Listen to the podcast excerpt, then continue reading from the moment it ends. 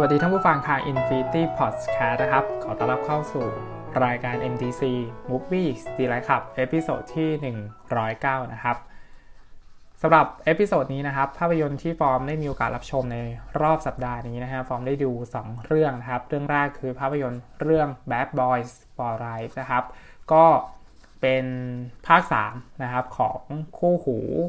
ตำรวจ นะครับที่เป็นภาพยนตร์ที่สร้างชื่อนะครับให้กับ Michael Bay นะครับแต่ว่าภาคนี้ก็เปลี่ยนผู้กำกับนะฮะแล้วก็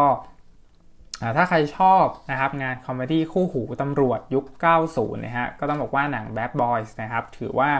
เป็นภาพยนตร์ที่อยู่ในหมวดนั้นเลยนะฮะแล้วก็เหมือนเป็น iconic นะครับสำหรับ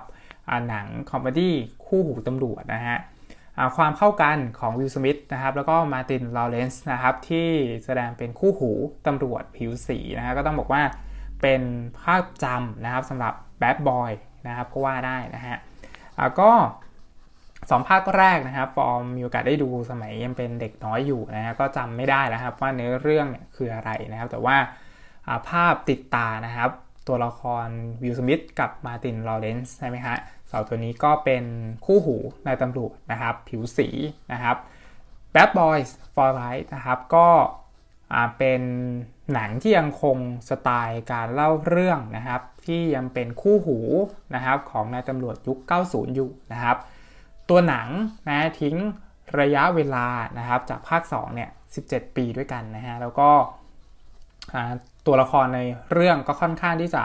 แตกต่างนะครับจากภาค2นะฮะโดยเฉพาะนะครับ Martin Lawrence นะครับที่มีความอ้วนท้วนสมบูรณ์ขึ้นนะฮะเมื่อหนังนะครับทิ้งระยะเวลาถึง 17 ปีด้วยกันนะฮะทำให้เส้นเรื่องของตัวละคร Mike นะครับแล้วก็มาคัสใช่ไหมฮะที่เป็นตัวละครเอกนะครับเข้าสู่ในช่วงวัยที่ไม่ได้เป็นวัยหนุ่มนะฮะที่มีความปราดเปรียวนะครับ มีความ มุทะลุนะฮะหรือว่ามีความดุดันแล้วนะครับ แต่ว่าเป็นตัวละครที่อยู่ในวัยเกษียณแล้วนะครับ เพราะฉะนั้นนะฮะตัวละครทั้งสองตัวนี้นะครับค่อนข้างที่จะเป็นตัวละครที่หลงยุคสมัยนะครับ เพราะว่าด้วยยุคสมัยนี้นะครับ การสืบสวนเนี่ยมันไม่เหมือนสมัยก่อนแล้วใช่ไหมฮะเรามีเทคโนโลยีสมัยไหนสมัยใหม่นู่นนี่นั่นนะครับทำให้ตัวละครไมค์นะครับ แล้วก็มาคัสนะครับค่อนข้างที่จะเป็นนายตำรวจที่ หลงยุคนะฮะคือจะใช้ความดิบเถื่อนแบบเดิมเนี่ยไม่ได้แล้วนะฮะอย่างไรก็ดีนะครับความน่าสนใจนะครับของภาพยนตร์เรื่องนี้เนี่ยฮะคืออแน่นอนว่าการกลับมาอีกครั้งของคู่หูไมค์กับมาคัสนะครับการกลับมาอีกครั้งของวิลสมิธกับมาตินลอเรนซ์นะครับก็เป็นอะไรที่น่าดูนะครับน่ากดเข้าไปดูนะฮะแต่อย่างไรก็ดีนะครับ ความน่าสนใจของตัวละครสองตัวนี้นะครับ คือช่วงวัยนะครับกับช่วงอายุที่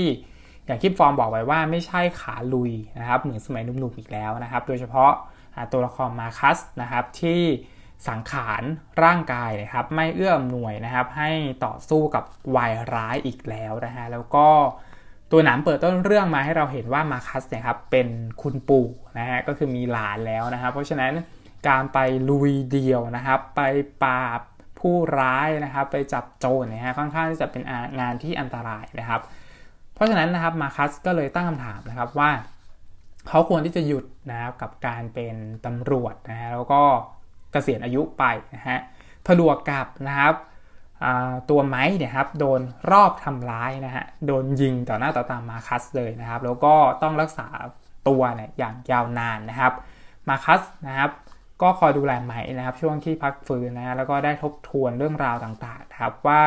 สังขารร่างกายนะครับ หรือว่าอันตรายต่างๆเนี่ยที่เกิดขึ้นเนี่ยมันไม่คุ้มนะฮะกับการที่เขาถ้าเขาเสียชีวิตไปเนี่ยฮะเขาก็อดเห็นหลานตัวเองเติบโตนะครับ รวมถึง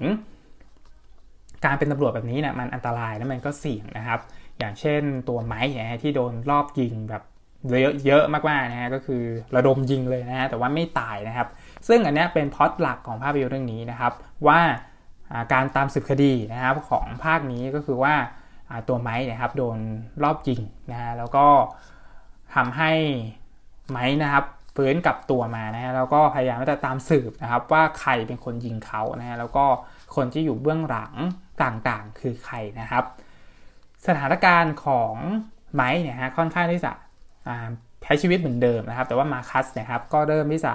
เกษียณอายุนะครับ ตัวเองไปอยู่กับครอบครัวนะฮะคืออยากจะอยู่ครอบครัวให้ได้นานที่สุดนะฮะซึ่ง มาคัสนะครับก็พยายามโน้มน้าวให้ไมค์นะครับ ก็คืออตัววิลสมิธนะครับที่รอดตายจากการถูกยิงอย่างสาหัสนะครับ ล้มเลิกการตามสืบคดีนี้นะฮะแล้วก็กลับมาดูแลชีวิตตัวเองนะครับ กลับมารักตัวเองให้มากขึ้นนะฮะแต่สิ่งที่เกิดขึ้นความสมเหตุสมผลของภาพยนตร์เรื่องนี้นะครับผมว่าทำ dialogue ค่อนข้างดี แล้วก็มีบทภาพยนตร์ที่ค่อนข้างดี ก็คือว่าตัวหนังเนี่ยใช้อดีตของ Mike นะครับ ที่ จากจุดเริ่มต้นก็คือการที่ Mike โดนยิงนะครับ ย้อน flashback นะครับ กลับไปดูว่าอดีตของ Mike นะครับ ก่อนที่จะมาเป็นคู่หูกับมาคัสนะครับ เขาทำอะไรมาบ้างนะฮะ ซึ่งตัวอดีตของ Mike เนี่ยครับ มันตามหลอกหลอนนะฮะทำให้ Mike ต้องจบคดีนี้ แล้วก็ต้องจับคนร้ายให้ได้นะฮะ แม้ว่าหนังจะขาย action นะครับ แน่นอนนะฮะ Bad Boys นะครับ เป็นหนัง action นะครับ แต่ว่า สถานการณ์จับพลัดจับผลูของตัวละครนะฮะยังคงเป็นหนัง action comedy นะฮะแล้วก็มีการวางโครงเรื่องวางเขาโครงเรื่องนะครับ หรือว่าแรงผลักดันให้ตัวละครนะฮะเลือกตัดสินใจกระทำสิ่งนั้นนะครับ รวมถึงแต่หรอกเรียกสติของตัวละครก็ค่อนข้างทำได้ตลกขบขันอยู่พอสมควรนะฮะตัวร้ายในเรื่องนะฮะค่อนข้างทำได้ดีนะฮะแล้วก็ ดูพอเหมาะพอดีนะครับกับกับตัวเนื้อเรื่องนะฮะท้ายสุดนะครับ Bad Boys for Life นะครับก็เป็นภาพยนตร์นะคู่หูคอมเมดี้นะฮะที่มีพล็อตเรื่องที่สำหรับฟอร์มฟอร์มคิดว่าค่อนข้างดีนะฮะแล้วก็มีความสมเหตุสมผลอยู่พอสมควรนะครับ มีฉากแอคชั่นสนุกสนุกนะฮะมีความเป็นคอมเมดี้คู่หูนะครับ แล้วก็ นอกจากนอกจากนี้นะฮะยังมีฉากแอคชั่นแบบระเบิดดูเดือดนะครับเหมือน Bad Boys ของพุ่งกับไมเคิลเบย์ได้ให้เราดูแบบสนุกสนานเพลิดเพลินพอสมควรนะฮะเพราะฉะนั้นพอมค่อนข้างที่จะชอบเลยนะครับสำหรับภาพยนตร์เรื่องนี้นะฮะแล้วก็เข้าไปดูใน IMDb นะครับเหมือนว่าจะมีภาค 4 ด้วยนะครับ แล้วก็ตัวหนังก็ทิ้งท้ายไว้ด้วยนะครับ ว่ามีปมอาจจะยาวไปถึงภาค 4 อะไรประมาณนี้นะฮะก็ รอลุ้นกันแล้วกันนะครับสำหรับภาพยนตร์เรื่อง Bad Boys นะครับ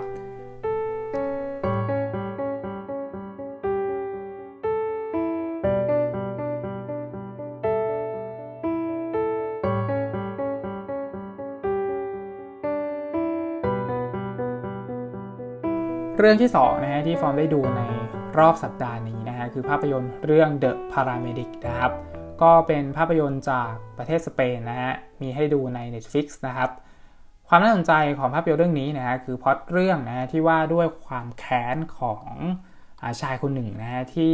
ประสบอุบัติเหตุนะครับ จนพิการแล้วก็ต้องนั่งรถเข็นนะฮะ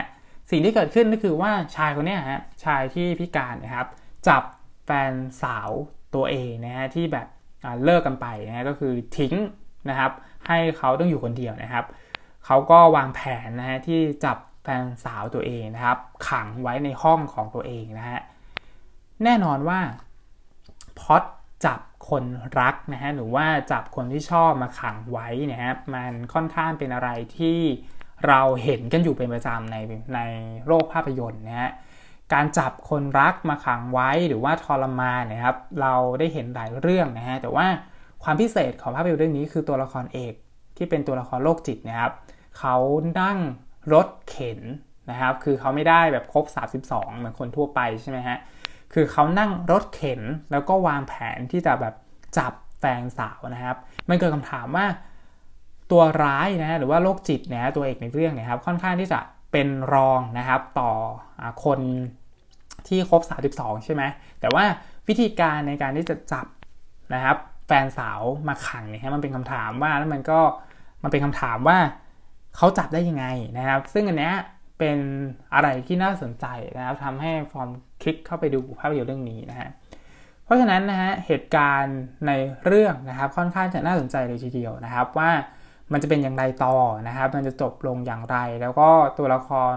สาวนะครับ ตัวละครอดีตแฟนสาวของเขาเนะฮะที่